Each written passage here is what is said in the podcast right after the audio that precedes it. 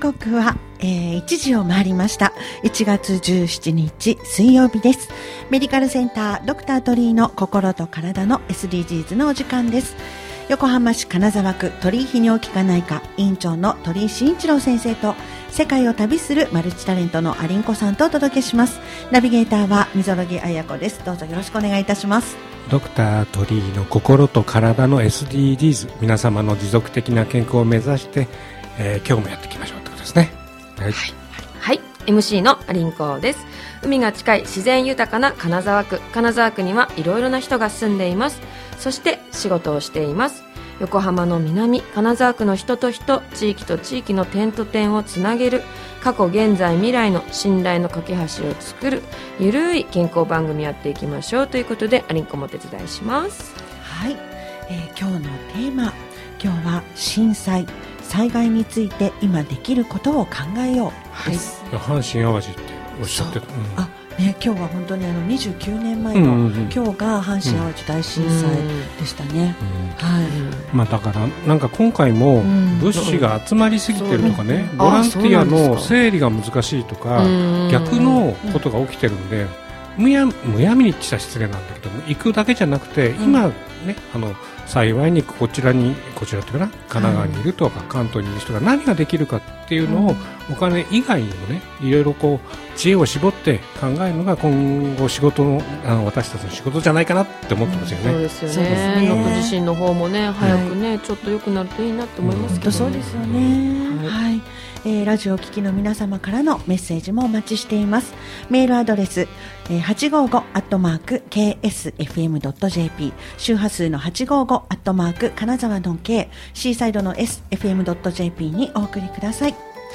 それではここで一曲お届けしましょう。今週は1月20日土曜日に KT ゼップ横浜でライブが開催されます。白井隆さんが来ていらっしゃるということで、ね、はい、白井隆さんの曲集を集めるとい。うことでやってきます。はい、はい、そうですね、はい、それでは1曲目お届けしましょう。えー、タイムリミット。白井貴子ザ・クレイジーボーイズ。お願いします。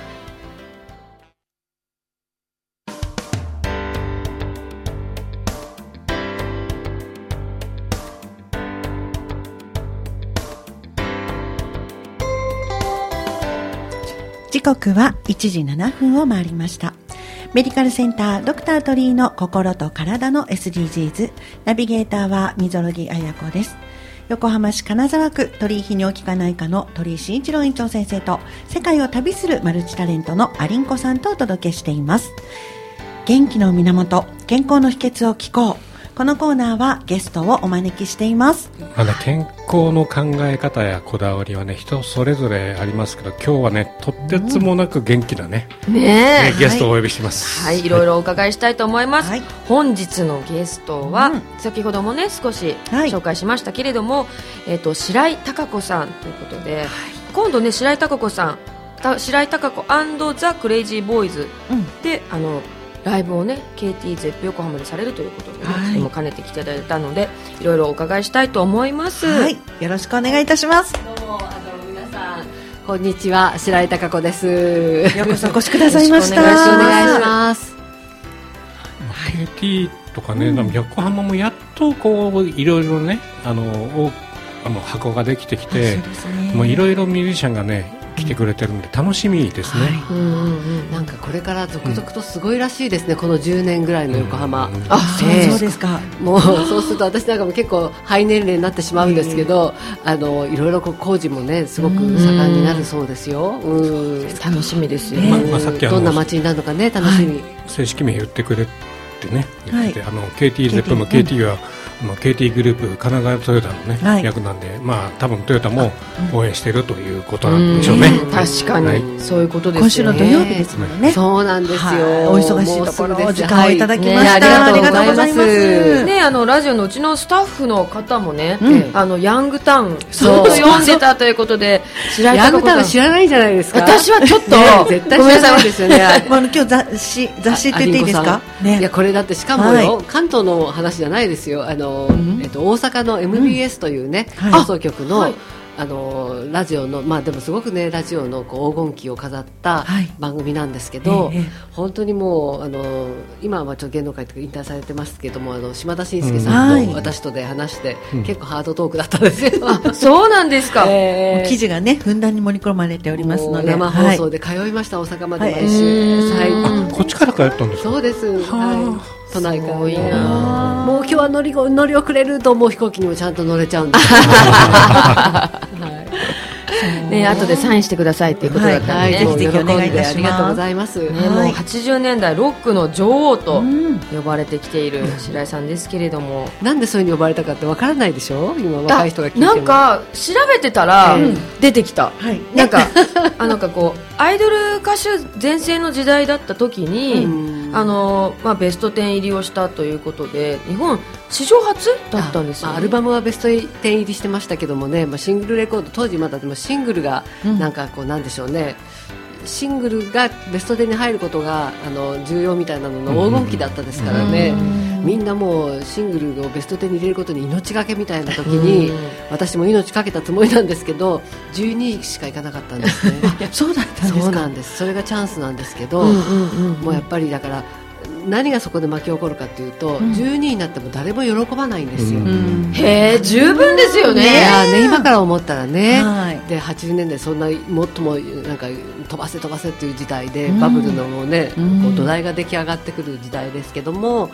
あの今から振り返るともうちゃんとしっかりアーティストとしてのあのアルバムはベスト10入りしてたからね毎回、はい、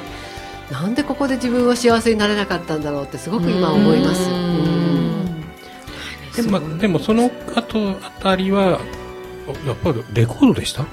あのねえっと、デビューしたとこ時は81年なんですけども、あの84年あたりからえー、CD がで出てきてそれでその頃私やっぱりもう一つの苦労は、うん、レンタルレコードがすごく流行ったんですあそういう時代ですか。だからすごくこうチャートとか売り上げが分散した時代なんです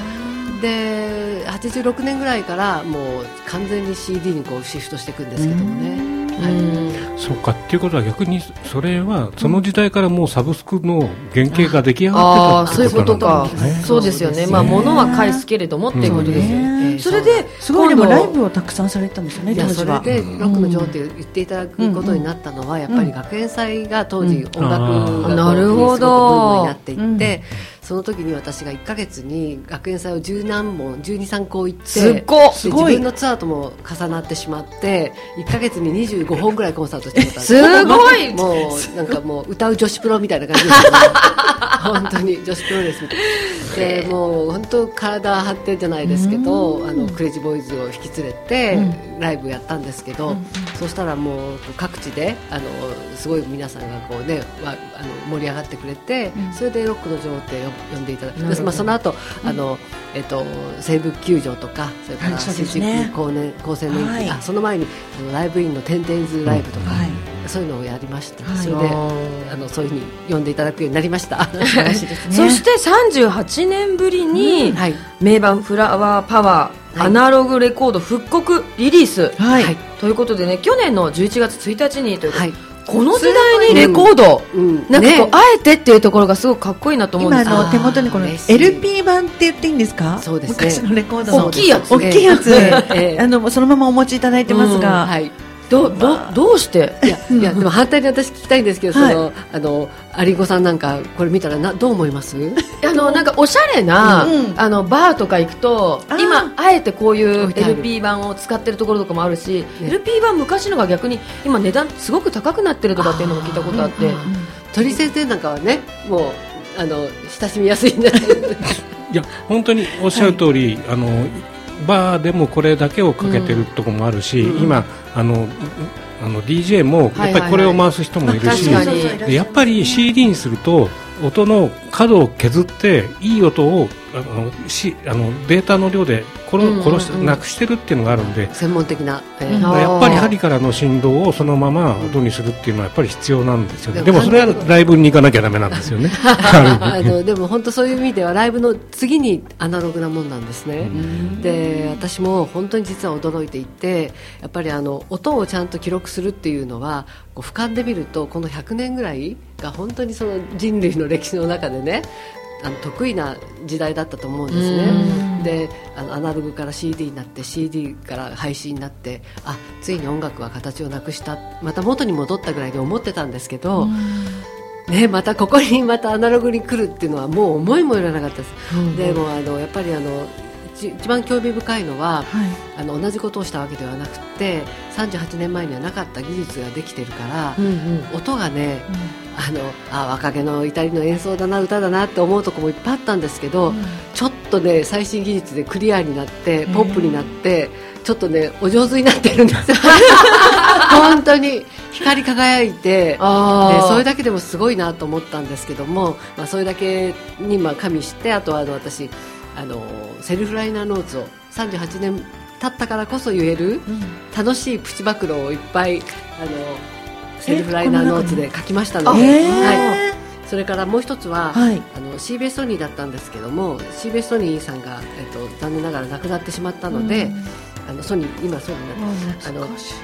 このレコードレーベルも新しくしたんですね、うん、ちょっとこうその色鮮やかに生まれ変わった音の印象を形にしたくてあのショッキングピンクにしたんです。すごくマゼンダピンクで可愛い。色ですね。私のこの中央のところに私のシンボルマークのエンジェルのね、はいはいマークを入れました。大きいあのねレコードの真ん中のあのシールのついてるとそこのね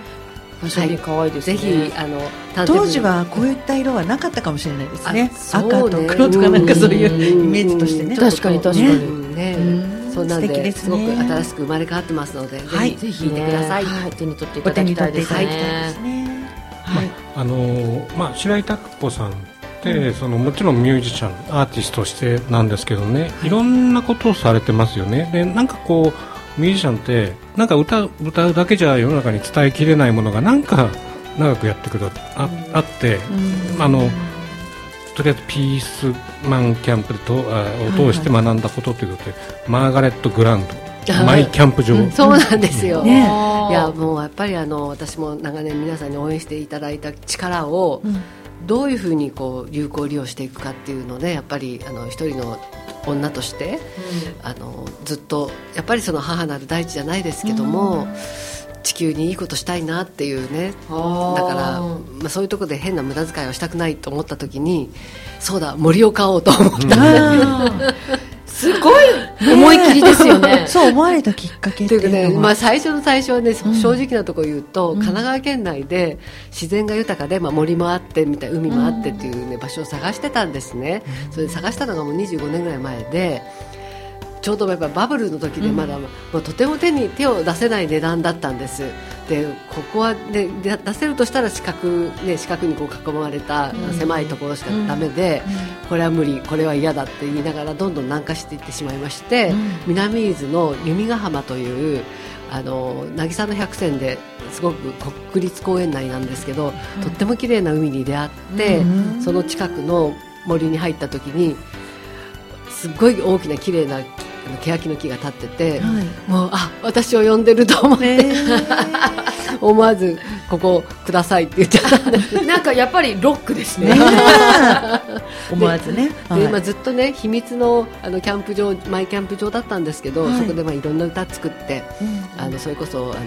SDGs の前に ESD っていう、あの、 Education for Sustainable Development の、あの動きがあってそこのあの世界会議が開催されたんですけどもねあの愛知県と岡山市で2014年、はい、その時のテーマソングも担当することになった時に、その欅の木の下にいた時緑色の虫がふって私の目の前に落ちてきて。こうダンスしてたんですね。でいやうわ楽しいと思って空中でねダンスって表現が可愛い、うん、パッと目をねもっと遠くにしたら、はい、至る所で青い虫がこう泳いでたんで 空を。でそれでもうわーって曲いただいてできちゃったりとか。その時できた曲は何ていうそれが僕らは大きな世界の一粒の命っていう歌なんですよね。作曲なさったんですね。そうですね。もうそれは本当に天からもらった歌だった。5分とかからないで作れちゃってえー、すごい。作れるというかもう本当に私のなんかこう体内をシュッと通ってそのままって感じでえー、もうなのでそういうラッキーもいっぱいいただいてる森だったんですけどあの大震災東日本大震災が起きてしまった時に、はい、うちがもう南あの海から近くて山があるっていうことでそこが避難の、ね、森に指定されたんですね。でそれを機にやっぱりもう自分だけの、ね、場所じゃないなと思って、あのみんなにこう公言するようになって、であの嬉しいことにあの樹木医の森君っていう人に出会って、うん、本当森君樹木医。樹木医でね、うん、森博さんっていう地元の方に出会って、うん、あの子供たちを呼んで、避難の時の津波の時のこう階段に逃げていく自分のたちの命は自分で守ろうっていうんでね階段を作ろうっていう動きになってあの地元の子どもたちとかあの杉並区の保養所も近くにあるので、杉並区の子どもたちも来てくれて、一生懸命階段作りしてくれるようになってね、そんな動きをそれがピースマンキャンプっていう言ってるんですけど、はいはい。もちろんファンの人も来てくれて。ですよねあの神奈川県でもいろいろ仕事をされて、環境大使もされてるってことですよね。そうなんです。はいもうそれはもう長年やらせていただいて、あのー、全国植樹祭があった時の「森へ行こう」ってテーマソングを作らせていただいたり。それからと三浦の小網代の、はい、あの網代ね。小網代のね、はい、あのひひ干潟の、うんうん、そこの保全のためのあと鶴見川ですね。流域の子供たちの歌で「真っ赤ちカニカニ温度」っていう歌を作ってね。えー、かわいいね、みんなであのはい。流域ネットワークのあの岸裕二先生と一緒に楽しく伝え続けたりとか、そういうことをずっとやってます。素晴らしい自然とね。ロックってなんかこう室内でこうやなんかねあの演奏してるイメージですけど、なんか白井さんはすごく自然ともつながっていて、なんかロックと自然ってなんかこうつながりそうもないけど、えー、若い人がそんなこと言うんだ。でもなんかこうやっぱりつながると確かにっていうふうに思いますよね、いや私はねやっぱりビートルズ聴いて育ってでもう最近っていうかこの20年ぐらいやっぱ U2 も好きですし彼らはやっぱアマゾンの森にねすごくあの、関心を持って、あの旅をしてそういうメッセージ発信したりあのとにかく、まあ、ジョン・レノンは、ね、ビートルズのジョン・レノンは愛と平和を伝えたり、うん、そういうことを私もティーネイジャーの時にいっぱい吸い取って大きくなりましたから、もうなんでしょう自然とともにというか、自然を愛して平和を愛してっていうのはロックをこう歌う上で当たり前な作業だと思うんですよね。まあでもそういった白井さんをこうずっと支えてくださっていたお母様の存在も大きかったんじゃないですか？まあ母はね、完全にあのあれです。ロックじゃなくてエコの女王だったんです、うん、もうね捨てないのもの。なるほど。何でも使いますそれエコの情報なんね。もうねあの残念ながら一昨年に亡くなったんですけどいまだに遺品の整理してるんですけどねもうやっぱででこんなこういうのもねもう,、もうママとパパがいなくなったら、絶対捨てるだろうなと思ったものも、今度私が捨てられなくなってああそうなりますよね。なるんですよねもう。でもそうやってこうねいろいろね仕分けとかね、これは捨てるものこれは取っておくものなんてやってる中でね、この間もびっくりしたのだびっくりしたことがあったんですけどあのよく100円ショップで洗濯の網売ってるじゃないですか洗濯いわゆるデリケートな洗濯物を入れて、あれがこう壊れててちゃんと繕ってるのが出てきて、えー、だからお母様はだって、あの白井さんの衣装も作ってらっしゃるそうなんですよ。もう80年代でね、あのー、私の入った事務所が、完全にフォークロック系の、まあ、フォークの,、ね、あの事務所だったので、うん、男女体で女第一号だったんですね、うん、だから、もうスタイリストのなノウハウのゼロの 事務所だったんです、それでねあのスタイリストの人いますかって言ったら大阪のねあの証拠があふれる社長でなんやそのスタイリスト中は 言ってね。あのジーパンと T シャツでええやないかって言われたんですよ20代の時に、で私はもうちょっとやっぱり可愛くて、はい、あのキュートな、もうもう太陽とかもうさんさんと降り注ぐような音楽やりたかったから、レモンの香りをする。でもしょうがなく母に頼んで衣装を作ってもらったんです、あのフォークといえばね、はい、あの僕あの事前に聞いてあのカバーが多いんですが涙川、はい、北山治さんの CD 僕好きですね年代的には。ありがとうございます、はい、いやもうそれはねあの多分ねロックファンの皆さんは驚いてると思うんですね、うん、私私がそのフォークのフォークの、ね、大王と言われる北山治さんとタッグを組んでね、やるっていうのは、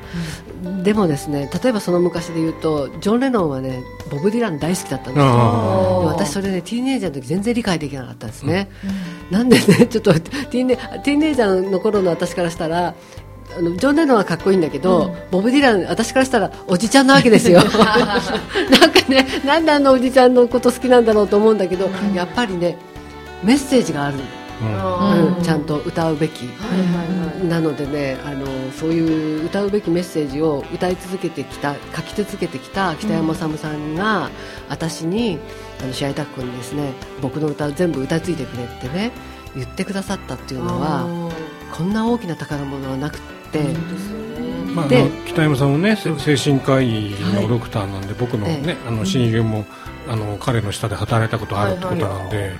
結構いろいろ、ね、回ってますよね。北山さんなんですけど、私北山さん、おさむさん申し訳ない。知らなくて、調べたら、あの結構戦争を知らない子供たちとか、あの素晴らしい愛をもう一度とか、皆さんも知ってる曲、私も知ってる曲が多いね。作ってる名曲を作られてる方なんですよ。だからね、フォークロックなんていうのはそういうカテゴリーじゃなくて。本当にあの人が人間がね楽しく生きていくための糧のような音楽をねやっぱり作ってきて。来てる方で、うん私はやっぱり現にちっちゃい時に最初に買ったシングルレコードが「白い色は恋人の色」なんですね、うん、で湘南でねいつもねあのあっこちゃんというね親友とね、うん、2人で歌いながら登下校して楽しんだんですけどもね、あのすごく私の大きな栄養の一つで作るそうですね、そしてあの藤沢出身なんですよ、ね。うん、そうなんですそうなんです。はい。まあだからしあの藤沢はねあ本当に自然大自然いっぱいありましたからね、その昔は、まあ、しかもねあのここからほど近いあのフェリスそうですよね。音楽音楽出てるんで、うん、はい、はい、音楽家です、はい。ね、ピアピアもちろんピアノもきっちりね、やられるって。やっぱり やっぱりねしっかりとの素養がある。そうですよね。だってね。フェリス時代は1日10時間ぐらいピアノ弾いてたっていう。ねもういやそれは私がそれだけ努力したとかそういう話じゃなくてあの一つのこう楽曲をクリアしていくのにそのぐらい弾かないと私にはできなかったですね、テストまでたどり着けなかった。そうそうあの白井さん いろいろ出てきますね。なぜかフライパンがここにある私が私たちの手元にありますが。はい。このフライパンは出来たておやなんですよね。さっきさっきまで言うも触ると熱いですよ。やけどしそうな。いや、こちらは、これはもう今もたった今ね、あの、いただいてきたんですけどもね。あの金沢区の。えっと、山田工業そうもうフライパンを作ってるフライパンですよね。作ってもう70数年のね、はい、あの老舗の工房の山田さんから、山田さんにあの昨年末から私がこういうフライパン作ってほしいんですお願いしますって言ってデザインさせてもらってで今回あの「フラワーパワー」というアルバムを出して、その記念のようなあの動きをしてるわけですけどもあの花音符というねあのフラワーパワーの花音符のあのデザインを竹内さんという方に作っていただいてその花音符のマークをこの山田さんのフライパンのど真ん中に刻印してもらったんですよ。すごく素敵。そしてこれしかも IH でも使えるそうなんフライパンとおっしゃってましたね。そこに持ってくのにねすっごい苦労されたみたいで 私がなんといろいろ無理難題したもう本当にねあの今まで何十年と作られてきた人が一番今までで難しかったですって言われちゃって。これどどこでこれはですねはい、はい、いいことを言ってくださいました、はい、1月の20日、はい、えー、だから、えー、明日明後日しあさってですね、うん、はい、あの横浜の KT テップ横浜で、うん、えー、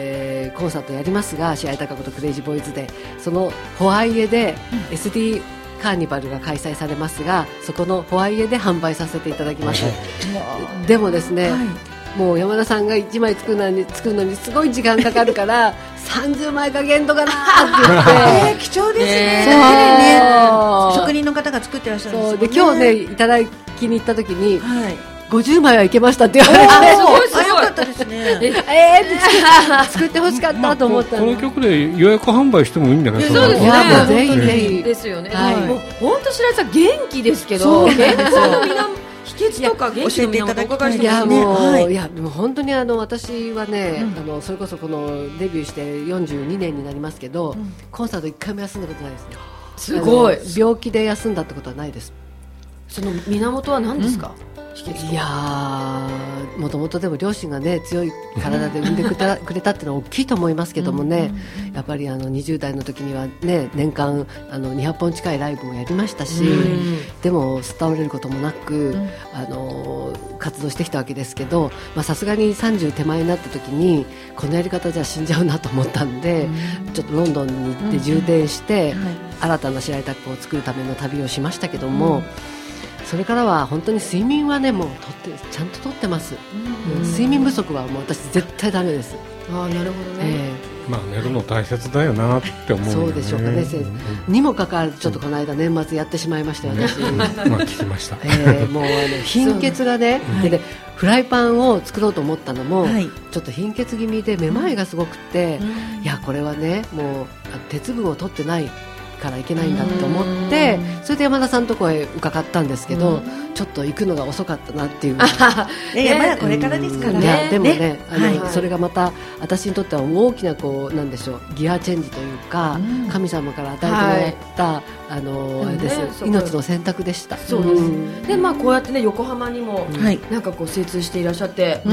山田工業さん、はい。工業所。工業所山田工業所金沢区です。ね、はい、斉田さんの未来像とかねあの横浜の未来像をね、まあ、環境やってます。し、どうですか、い。やあのー、27年には花博も開催されるということでね,、あの本当にあれです、私もロンドンが好きなのは、自然のバランスと街のバランスちょっと行ったら緑がいっぱいある、そういう街がとても好きなんですね、なので神奈川県にもっともっと緑が多くなって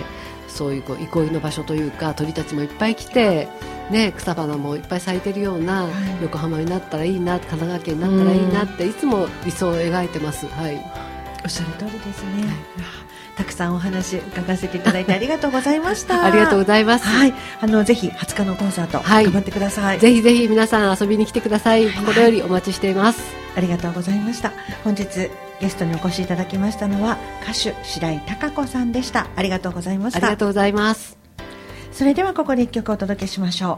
う。フーリッシュウォー、えー、白井貴子ザ・クレイジーボーイズ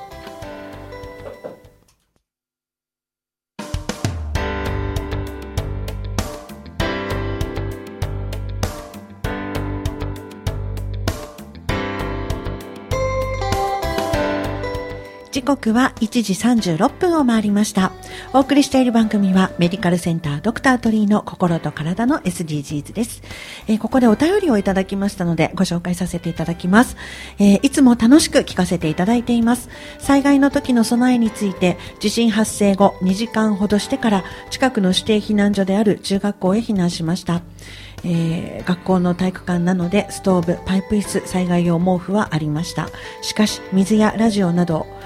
なく最大300人の避難者がいましたが毛布も足りない状態で夜9時には20人から30人を残し皆帰宅されました、えー、指定避難所へ避難しても数日間は食料などの支援が届かないことを皆さんに知っていただいた上で備えを改めて見直していただきたいと思います。あと体育館だけではなくペット同伴の方への教室などの一部開放をお願いしたいです。そうですね。メッセージ高尾さんはい、高尾さんはね、うん、あの今回の石川県の金沢市に住んでいる方ということで、はい、能登地震をね、うん、まあ、体験されているということなんで、ね、まさに大変ですよね、今日今日のニュースでも、中学生が疎開っていう言い方ちょっとあれかもしれないけど、うん、120人だっけ、うん、何十キロか離れたところに中学生だけ移るっていう、システムで、まあ仕方ないんだろうけども、なんかそこでその家族がね、こういうことで一時的に西洋バラバラになるっていうのはやっぱりね、その急性期だけじゃなくて、なんていうのそういうところも含めてこううまくこうなんとかしなきゃいけないっていうのは出てくるかもしれないですね。やっぱりこう見ていかなければいけないところって、いっぱいありますよね。お便りありがとうございました。ね、さあそれではここで一曲お届けしましょう。えー、マイグローリーロード白井貴子ザ・クレイジーボーイズ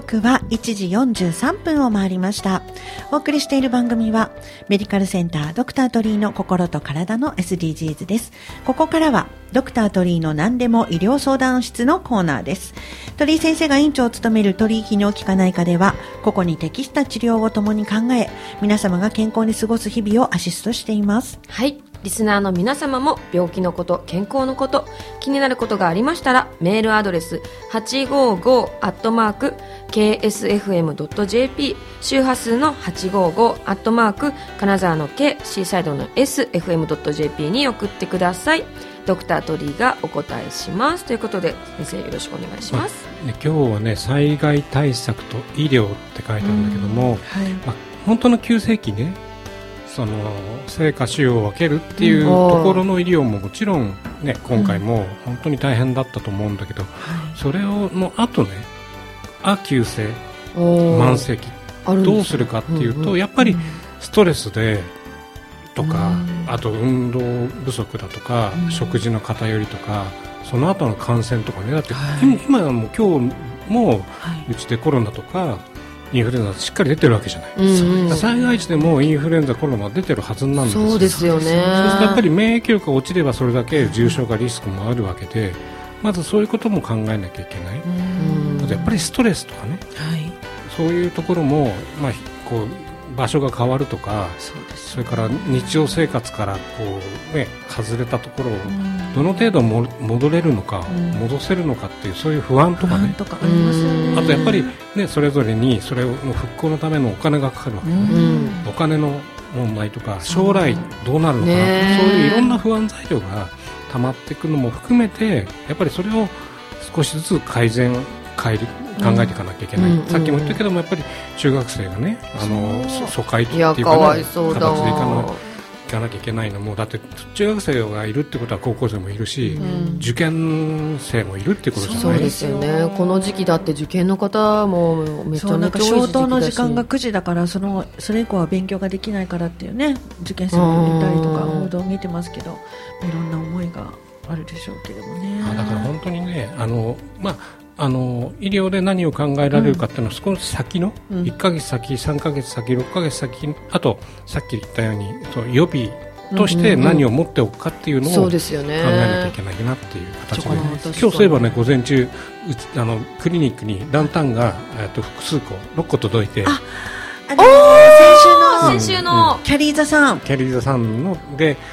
その6つでまた6つは向こうに行ってそうるんだですよね。能登半島に寄付されてるんですもんね。でそれを今度はい受付にちょっと置きながら、ああいこういうことをやってるんで、はい。皆さんどうですかっていうのを今後あのうちのクリニックでもあのあの表現していこうかなと思っね。患者てます。さんでもね、あうん。のキャリーザさんにね、まあ参加したいっていうことがね、そうそうそう、いいれば楽しみだなと思いますね。そうい。やっぱりそういった文化が広がっていくあうんの寄付文化が広がるっていうことのうん一歩になるといいですよね、だから人を、まあ、助けるっていうのはあれかもしれないけども、うん。おおもてなしの文化がね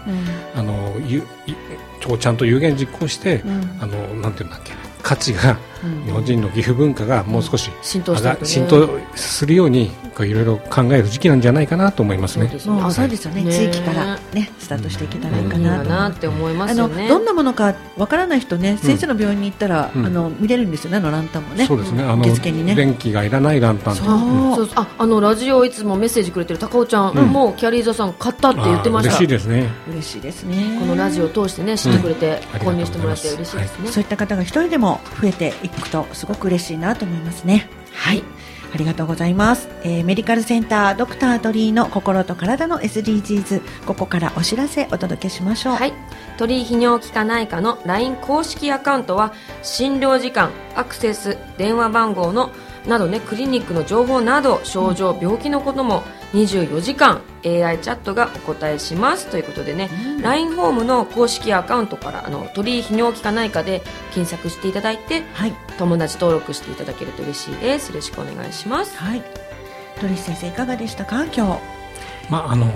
元気だね白井貴子さうんね。そしてやっぱこど言葉のチョイスが素敵、ね。ね。なんだっけ緑の虫がダンスを踊ってたとか。可愛らしかったですよね。可愛かったですね。告知をもう一回リマインドしておいていただきましょうかね。はい、はい、そうですね。えー、80年代ロックの女王ということで、今日、こう今週の1月20日土曜日、KT ゼップ横浜で開催されます白井貴子ザ・クレイジーボーイズの、えー、フラワーパワーというねタイトル。アルバム完全再現ライブ &SDGs イベントということで、えー、お時間が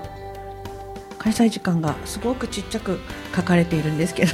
ハリコさん見えますか？開催時間は、会場が19時、はい、あ、ま、ごめんなさい、会場が15時、はい、開演が16時となっております。まあ、すごくいいですね、明るいうちからね、始まってスタートができる ちちそんなちっちゃいですか？はい、えー、少し小さく感じました。そして全席指定ということでございます。ね、ね。一般の方は7000 800円かしらね。そうですね。この字もちっちゃいですね、はい、一般の方は一般7800円中学生以下は3000円ということで、うん。うん、はい、はい、よろしくお願い。あの鍋も売ってるんですよね。50枚作れたって言ってましたもんね、ね、うん、ちょっと気になるお値段がちょっとわからなかったけどね。山本工業所のだからすごくいいものですものね先生。はい。あの欲しいですね。欲しいですね、はいはい、美味しいものあのね天のところが僕ね気になっててああいう鍋って結構難しいじゃない、うん、あのなんかこう一個かぶせて持たないと、なんかそあれがあれがプロはすごくあの使い方うまいんだけど素人がどうしてもあれ使うにはちょっとハードルがちょっと高いんだよね、確かに。えだって熱いですもんね、あのそれをどのくらいのこう火力にするかとかどこまでまで触っていいかっていうのは多分プロだと分かる。か先生そこ考えるんだからちょっとセミプロですよ、まあ鳥先生ねお料理上手ですからね。まあ、食べたことない。裏返しするのはあの すごくかん簡単そうなねいい鍋だったけどね。ね、ちょっと使ってみたいですね。あの、LP 版の復刻したアルバムの方もね販売してるっていうことなんで、はい、ぜひ足を運んでいただけたらと思います。はい。メディカルセンタードクタートリーの心と体の SDGs 今後も皆様の心と体の持続的健康を考えていきたいと思います。この番組は医療法人社団湘南太陽会鳥居泌尿器科内科の提供でお送りいたしました、はい、それでは最後の曲お届けしましょう。ジャパニーズガールズボーイズ、えー、白井貴子ザ・クレイジーボーイズ。お願いします。今週もありがとうございました。ありがとうございました。